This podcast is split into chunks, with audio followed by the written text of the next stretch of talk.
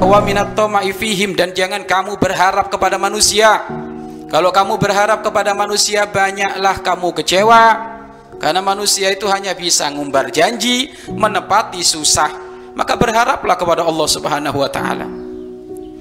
Betapa banyak Allah menyebutkan di dalam Al-Qur'an Kemuliaan-kemuliaan bagi orang yang patuh, kemuliaan-kemuliaan bagi orang yang berpuasa, kemuliaan-kemuliaan bagi orang yang menjauhi kemaksiatan, semuanya digambarkan oleh Allah jelas.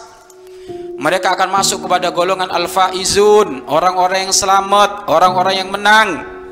Maka cukup itulah yang menjadi harapanmu, Gak usah berharap kepada manusia. Takutlah dan berharaplah semata-mata hanya kepada Allah. Sudah itu. Mencari ilmu bukan berharap kepada manusia, berharap kepada Allah, kepada Allah Subhanahu wa taala. Kenapa kita kok nggak boleh takut kepada manusia, nggak boleh nggak boleh banyak berharap kepada manusia, apalagi sampai derajat mengandalkan kalau engkau mengandalkan manusia, fa inna dalika itu semuanya yahmilu menyebabkan ala sukuti pembiaran alal batili terhadap sesuatu yang batil. Kamu kalau sudah berharap materi kepada manusia, berharap sesuatu yang ada di tangannya manusia, maka engkau akan menjadi orang yang lemah. Berkata jujur nggak bisa, menyampaikan kebenaran nggak bisa, ngomong haram jadi halom alias pelo mulutnya. Kenapa? Karena dia berharap kepada manusia, manusia. Bahkan dia akan mencari-cari sebab musabab yang bakal ngasih duit itu masuk kepada wilayah tidak melanggar syariat Islam. Dan ini sudah sangat panjang lebar dijelaskan oleh Imam Ghazali di dalam kitabnya Ayuhal Walad. Jangan sekali-kali kamu berharap hadiah dari penguasa. Jangan sekali-kali kamu berharap dari hadiah dari para pejabat. Kenapa? melemahkan dirimu di dalam berjuang. Seharusnya dirimu bangga dengan kebesaran Allah. Aziz bi rabbika. Kamu harus merasa cukup dengan Allah. Kamu harus merasa bangga dengan Allah. Karena jika hatimu ada Allah, ke mana-mana engkau tidak akan terjerat. Ke mana-mana engkau tidak akan terpenjara. Dari tidak enak, tidak enak menyampaikan kebenar, kebenaran. Orang kalau sudah nggak enak itu repot diajak berdakwah itu. Ya? Sedangkan syariat Islam sangat jelas halal haram boleh tidak maka harus disampaikan ini. Namun tentu kemasannya adalah kemasan yang beda. Ada kemasan dengan cara lembut, ada kemasan rada tegas, ada kemasan yang sudah harga mati total ngomongnya. Tetap poin saja, ada harus seperti itu. Nah, ini kan metode menyampaikan, tetapi pada intinya tidak boleh kita menyampaikan kebenaran. Eh, tidak boleh kita lemah di dalam menyampaikan kebenar kebenaran. Harus berani. Walaupun taruhannya nyawa. Gini loh. Kalau dirimu diancam orang, dirimu diancam orang, awas kamu macam-macam dakwah sini. Nih. Wah, gayanya sudah gitu. Kamu kalau diancam orang kayak gitu atau kamu difitnah, difitnah orang, di media oh ini ngomongnya ngaco nggak pakai dasar nggak nggak bisa baca kitab kuning nggak bisa baca kitab putih kamu difitnah kayak gitu itu memang fitnah itu sakit manusia kalau kamu nggak sakit ya nggak wajar itu sakit siapa pun yang difitnah itu sakit dijegal itu sakit. Manusia sekali itu. Tetapi ketahuilah tidak perlu kamu membalas. Di saat kamu diancam oleh orang tidak perlu kamu balas ngancam enggak. Senyumin saja. Simak ini. Kapan engkau difitnah, kapan engkau dicaci maki, kapan engkau diancam, maka sambungkan hatimu kepada pemimpinnya ahli dakwah yaitu Rasulullah Shallallahu Alaihi Wasallam. Bagaimana gayanya beliau di saat diancam difitnah itu? Itu sumber kita itu beliau. Nggak usah ngelihat ke mana-mana kita. Kalau difitnah coba tengok Rasulullah kalau difitnah bagaimana? Rasulullah di saat dilempari kotoran bagaimana? Beliau lagi sujud tiba-tiba dilemparin kotoran diludahin Bagaimana akhlaknya beliau? Apakah beliau membalas dengan frontal kayak gitu? Enggak. Maka kamu nggak usah bingung di saat kamu jenuh, ya Allah ini gimana difitnah saya, ya Allah saya diancam ini gimana? Nggak usah jenuh-jenuh. Kembalilah kepada akhlaknya Rasulullah Sallallahu Alaihi Wasallam. Mana imammu? Mana panutanmu? Siapa yang menjadi suri toladanmu? Itu harus kamu kembali. Bukan dengan cara murahan ya sudah karena dia dicaci maki di Facebook dibalas di Facebook juga. Nah, itu cara murahan itu. Kita ingin mengikuti caranya baginda Rasulullah sallallahu alaihi wasallam. Ketahuilah siapa pun yang mencaci makimu tidak akan mengurangi jatah nikmatmu. Tetap nikmatmu akan diberikan oleh Allah full. Nggak bakal dikurangi. Nggak bakal dikurangi. Tetapi kalau kamu mengikuti terbawa arus kagetan lah ini terpengaruh sesak dada, dadamu uyeng kepalamu ke sana kemari nggak enak ada rasa takut ada rasa khawatir maka jangan takut jangan berharap kecuali kepada Allah subhanahu wa ta'ala. Baginda agung Nabi Muhammad SAW kurang apa beliau?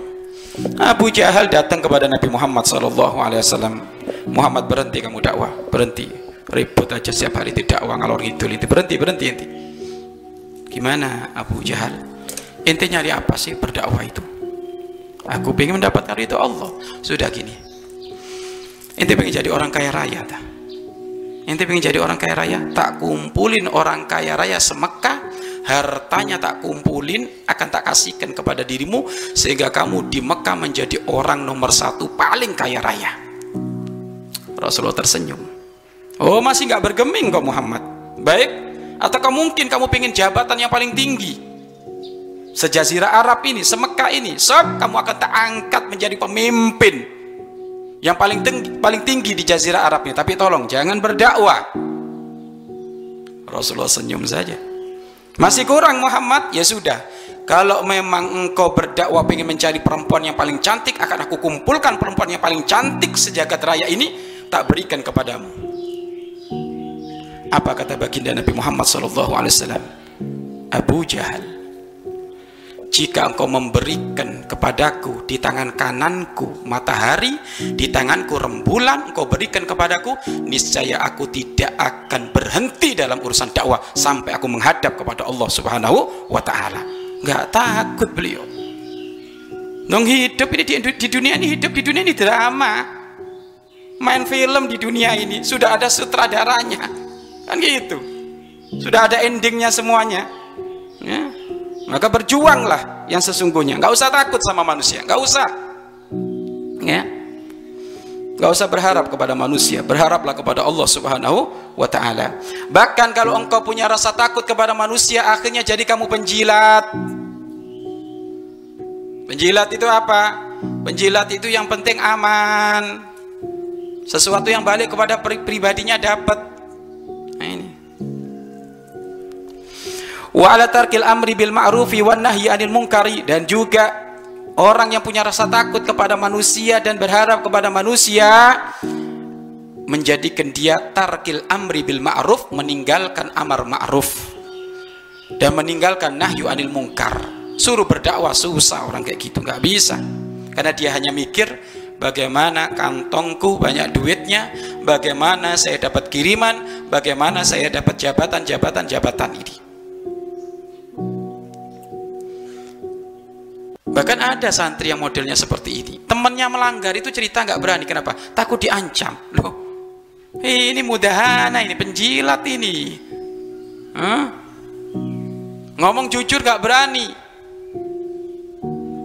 Karena dia tersandar dengan dengan apa? Dengan pertemanan yang yang katanya teman karena Allah. Loh, teman karena Allah kok maksiat melanggar itu bukan karena Allah, teman karena iblis itu. Sudah gitu nggak mau kalau ditanya itu siapa aja yang melanggar gak mau. Saya komitmen atas nama pertemanan yang didasari cinta karena iblis gitu. Hah? Bukan kayak gitu. Sampaikan kebenaran. Jadi dirimu tidak tersandra dengan pertemanan yang tidak ada manfaatnya itu. Katakan yang jujur. Kan gitu. Katakan yang jujur. Bahagia bareng, nyungsep bareng kan gitu temannya udah satunya ketangkep. Ya kan? Yang lainnya pada kabur. Biarkan saya menjadi korban temanku biarkan temanku enak-enak di sana walaupun dia salah. Goblok bahlul kamu. Yang ngenes di kamu dong. Hah? itu orang bahlul itu. Biarkan saya di penjara sampai lima tahun gak apa-apa. Temanku biar bebas menikmati udara yang sejuk di bawah terik matahari yang panas bahlul. Ya kan? Ya nggak benar kayak gitu itu. Oh saya masuk penjara inti masuk penjara juga inti. Oh inti juga melanggar. Kan gitu.